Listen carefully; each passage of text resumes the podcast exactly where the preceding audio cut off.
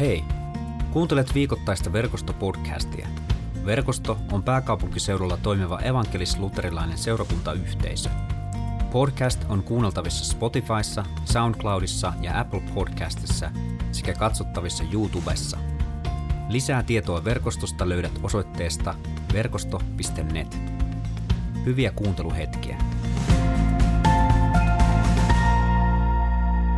Mutta nyt me menemme päivän evankeliumitekstiin.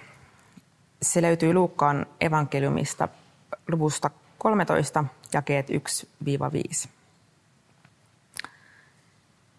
Ja mä luen tästä UT 2020 käännöksen. Juuri silloin Jeesuksen luona oli ihmisiä, jotka kertoivat hänelle joidenkin galilealaisten kohtalosta. Kun nämä olivat tulleet uhraamaan, Pilatus oli käskenyt tappaa heidät, ja heidän verensä oli sekoittunut uhrieläinten vereen. Jeesus kysyi, luuletteko, että he joutuivat kärsimään, koska olivat syntisempiä kuin muut galilealaiset? Siitä ei missään tapauksessa ole kyse. Minä sanon teille, että jos ette muuta elämänne suuntaa, te kaikki tuhoudutte niin kuin he. Entä ne 18 ihmistä, jotka sortuvat torni tappoi Siiloassa? Luuletteko, että he olivat syyllisempiä kuin muut jerusalemilaiset? Eivät missään tapauksessa. Minä sanon teille, että te kaikki tuhoudutte niin kuin he, jos ette muuta elämänne suuntaa. Mitä ajatuksia Ilkka tästä tekstistä on sulle herännyt? Joo, tämä, tämä on rankka, rankka teksti kyllä, että ajattelin tätä juhannusta, niin, tota, niin herättää monenlaisia ajatuksia, mutta ehkä ihan ensimmäisenä tämmöinen automatka tarina ja ajatus, mikä, mikä nyt tähän sopivasti juhannukseenkin ehkä liittyy. Tuossa tota, muutama vuosi sitten vaimon kanssa tehtiin matkaa tuonne Kiteelle, mummolaan.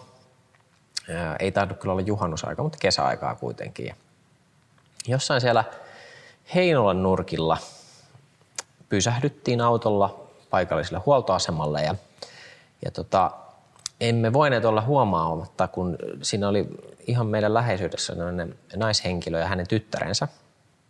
Ja, ja tota, he sitten siinä vähän niin kuin pälyili ympärilleen ja, ja tota, sitten kysyi eräältä henkilöltä siinä, että anteeksi, että, että onko tämä kuinka lähellä Turkua? Mm-hmm. Ja, ja tota, sitten hänelle selvisi, että tämä ei ole lähellä Turkua, vaan tämä on, tämä on itse asiassa yli kolme, tai taisi olla yli 300 kilometriä Turusta. Oli pääkaupunkiseudulta lähteneet ajamaan ja, ja tota, olivat menneet väärään suuntaan. Eli oli, oli pitänyt päätyä Turkuun, mutta olivat siinä kohtaa Heinolassa.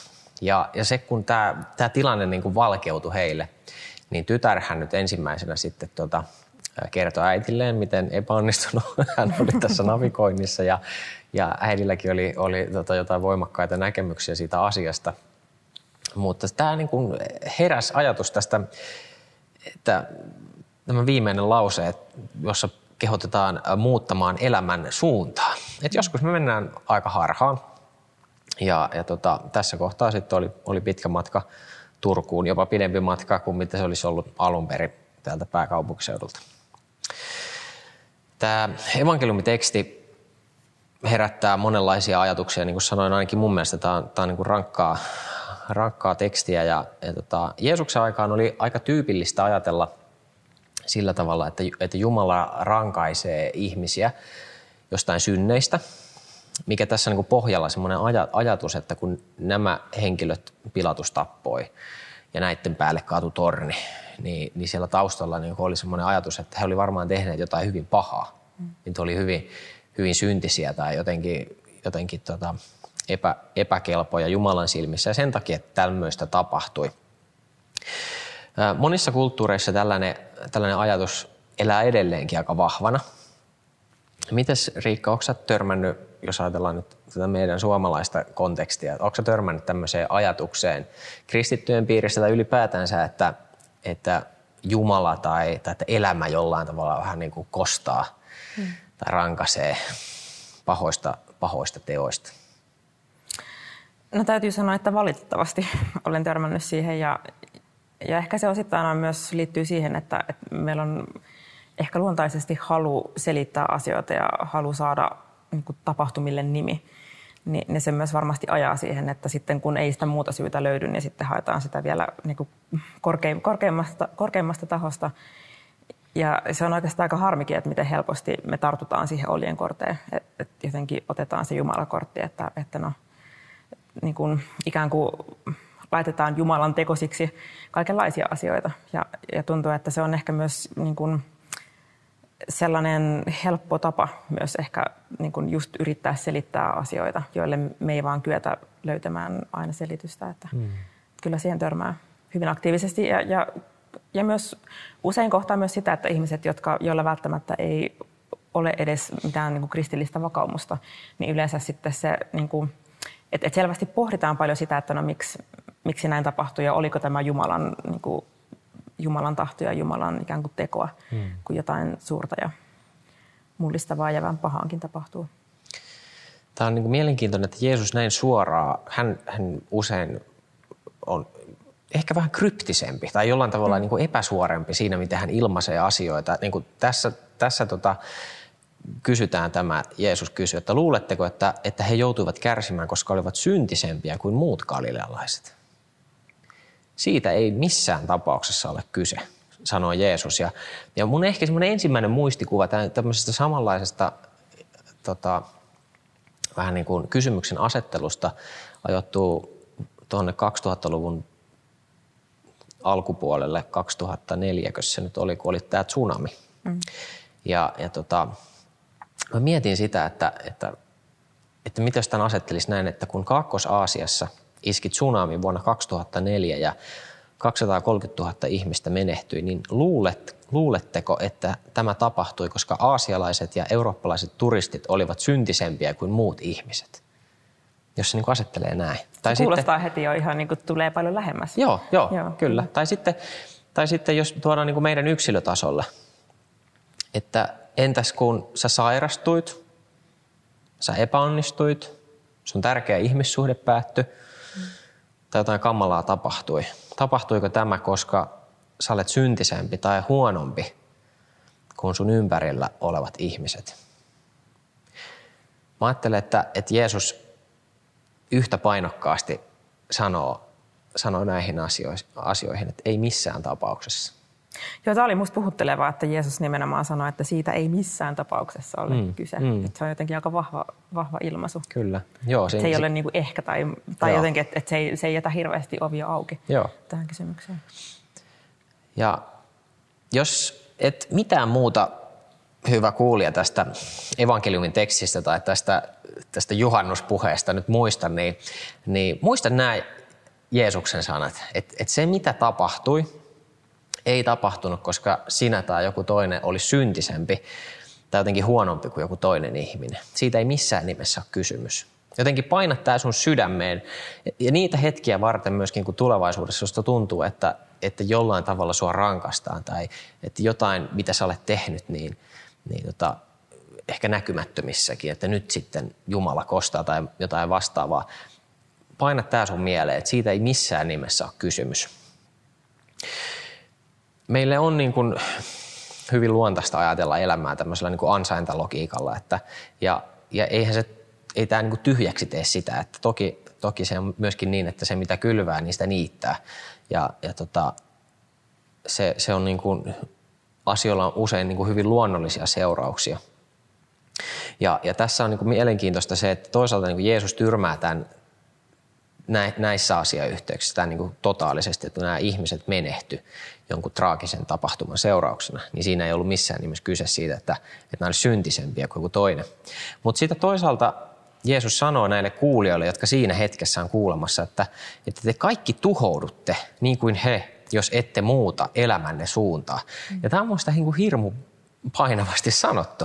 Ja, ja tämä, tämä on tota, monesti herättänyt mun ajatuksia ja, ja, ja mietintöjä tämä, mikä on tässä UT 2020-käännöksessä sanottu tämä, jos ette muuta elämänne suuntaa, mikä myöskin käännetään niin kuin sanalla mielenmuutos.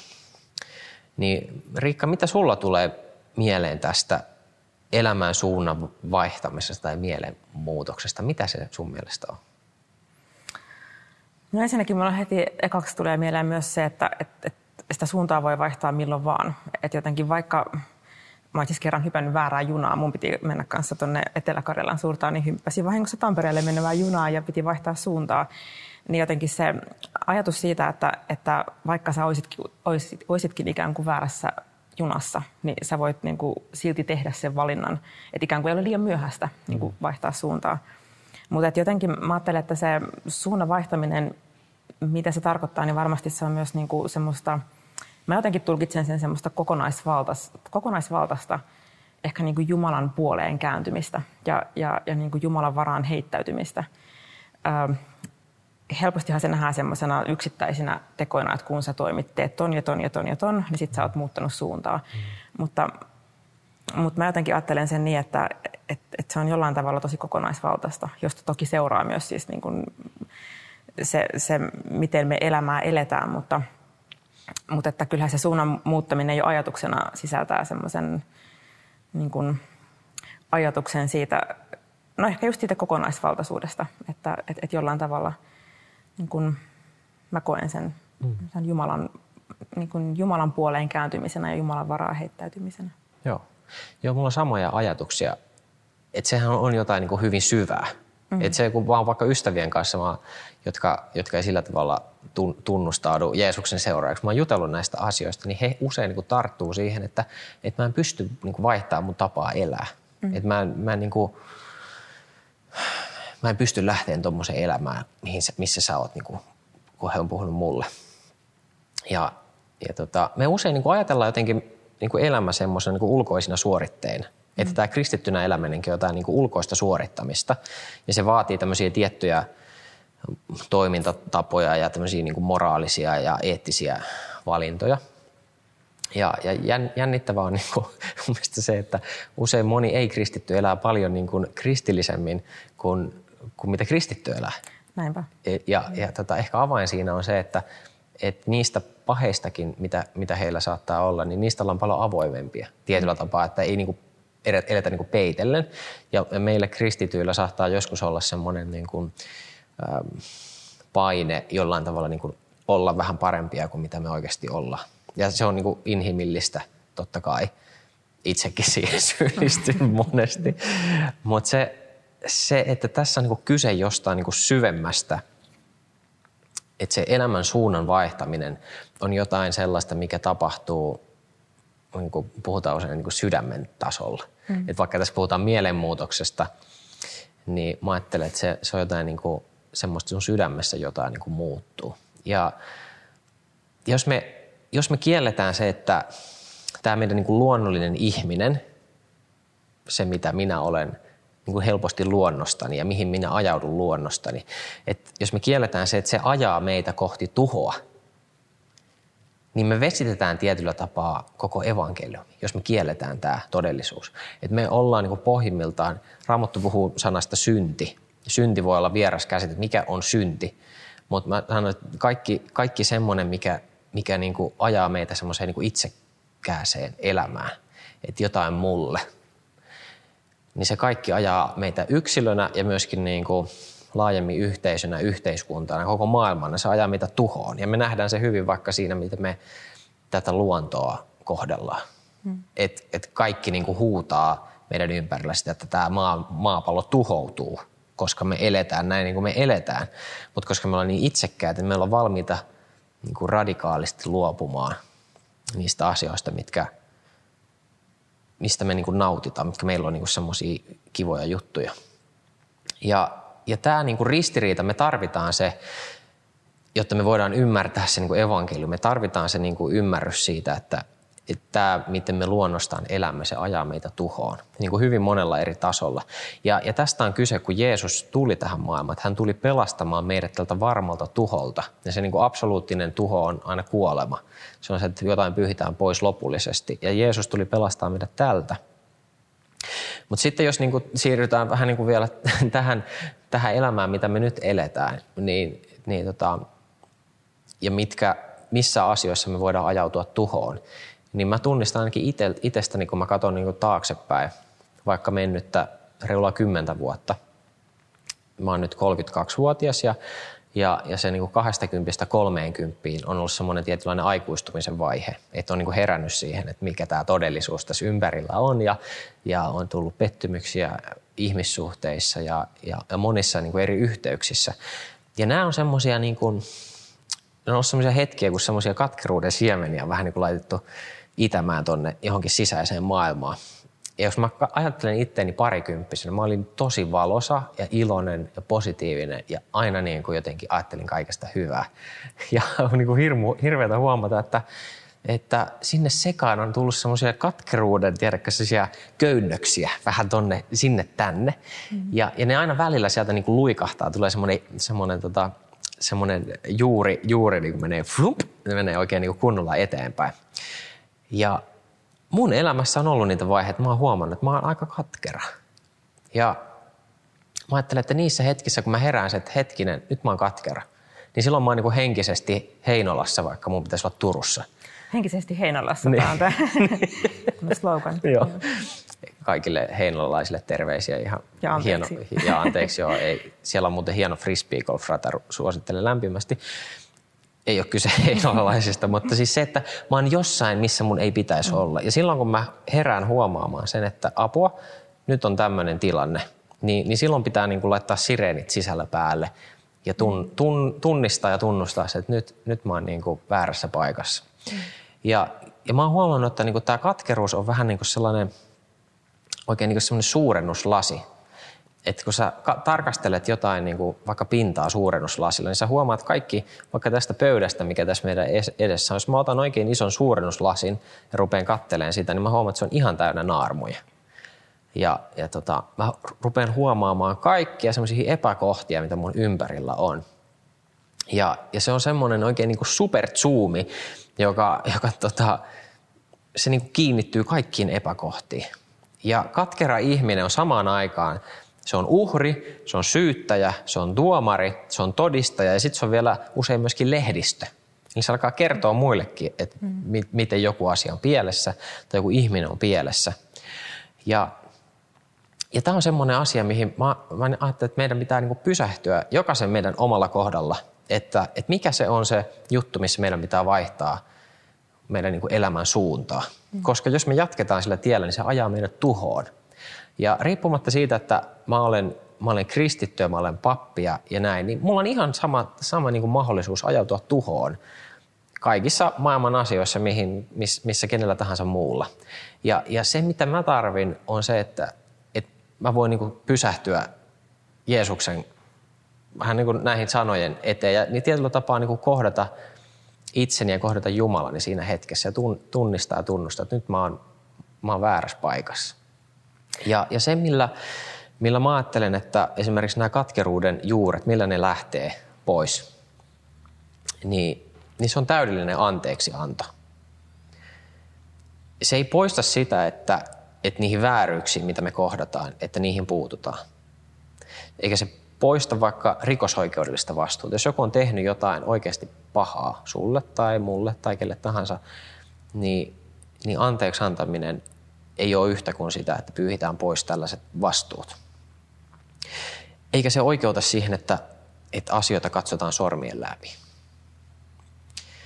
Ja sulle, hyvä, hyvä kuulija, mä haluan, haluan sanoa sen, että, että jos sun elämässä on jotain tämmöistä tapahtunut, sellainen asia, mikä on ajanut sua jotenkin niin kuin kauas siitä, mitä sä haluaisit olla. Jos, jos sä koet vaikka katkeruutta, jos sä koet, että, että sua on hyväksikäytetty tai, tai sua, sua on kohdeltu väärin tai jopa niin kuin pahoinpidelty henkisesti tai fyysisesti tai jotain semmoista asiaa on tapahtunut, mikä on nostanut sun sisällä katkeruutta, niin mä kehotan sua, että, että puhu näistä asioista ja puutu niihin asioihin. Älä, älä, jä, anna, älä anna niitä katkerien ajatusten alkaa itämään sun sisällä, vaan puutu niihin asioihin ja samalla kun sä lähdet siihen prosessiin, niin uskalla myöskin antaa anteeksi. Tämä anteeksianto, se, se katkaisee juuret katkeruudelta ja vihalta. Ja, ja se on se mielen muutos, se suunnan muutos, jota mä, minä ja sinä tarvitaan, jotta me ei ajauduta semmoiseen sisäiseen tuhon tilaan. Ja Roomalaiskirjeessä luvussa 5 ja 21 sanotaan tällä tavalla. Niin kuin synnin valta johtaa kuolemaan, vie armon valta ikuiseen elämään, koska Herramme Jeesus Kristus teki meistä syyttömiä. Ja tämä anteeksantamuksen voima, kun me saadaan kokea se Jumalan edessä, että se Jeesuksen sovitus on totta meille, että kaikki se, mitä me ollaan tehty, on anteeksi annettu. Ja se on niin kuin kertakaikkisesti maksettu. Meidän velat on niin kuin maksettu. Niin, niin mä ajattelin, että vaan, vaan semmoiselta pohjalta me voidaan antaa anteeksi niille, jotka meitä vastaan on rikkonut. Ja siihen mä kutsun sua, sellaiseen suunnanmuutokseen, että sä uskallat toisaalta antaa anteeksi itsellesi, mutta myöskin, myöskin muille. Hiljentä rukouksen. Kiitos Jeesus siitä, että, että me saadaan turvata ja luottaa yksin siihen, että sä olet, sä olet täydellisesti maksanut kaiken sen velan, mitä, mitä me ollaan väärillä valinnoillamme ja väärillä teoillamme aiheutettu. Kiitos siitä, että, että sä rakastat meitä ja sä haluat meille hyvää. Anna meidän Jumala uskoa se, että, että se, ne ikävät asiat, mitä meidän elämässä on tapahtunut tai meidän lähellä on tapahtunut, ei ole jotenkin semmoista näkymätöntä rangaistusta. Että et ne ei ole semmoinen sun joku kirous meille. Anna meidän uskoa ja luottaa siihen, että sä todella rakastat meitä, että sä haluat meille hyvää ja että sä haluat pelastaa meidät. Anna Jeesus näiden ajatusten uvota syvälle meidän sydämeen ja anna niiden muuttaa meidän tapaa nähdä tätä maailmaa. Anna näiden sun sanojen myöskin antaa meille voimaa antaa anteeksi niille, jotka on meitä vastaan rikkonut. Anna meille rohkeutta katkoa katkeruuden ja, ja kaikkien semmoisten meitä sitovien asioiden juuria ja poistaa niitä sidoksia, joita, joita meihin tämä elämä tuo. Kiitos Jeesus, että saan sun palvelijana julistaa jokaiselle, jokaiselle, joka tunnustaa, tunnistaa ja tunnustaa omat syntissä. Saan, julistaa anteeksi annon isän ja pojan ja pyhän hengen nimeen. Aamen. Kiitos kun kuuntelit verkostopodcastia. Seuraa verkostoa somessa ja osallistu verkoston online Jumalan palvelukseen. Suorana sunnuntaisin kello 17.00 osoitteessa verkosto.net.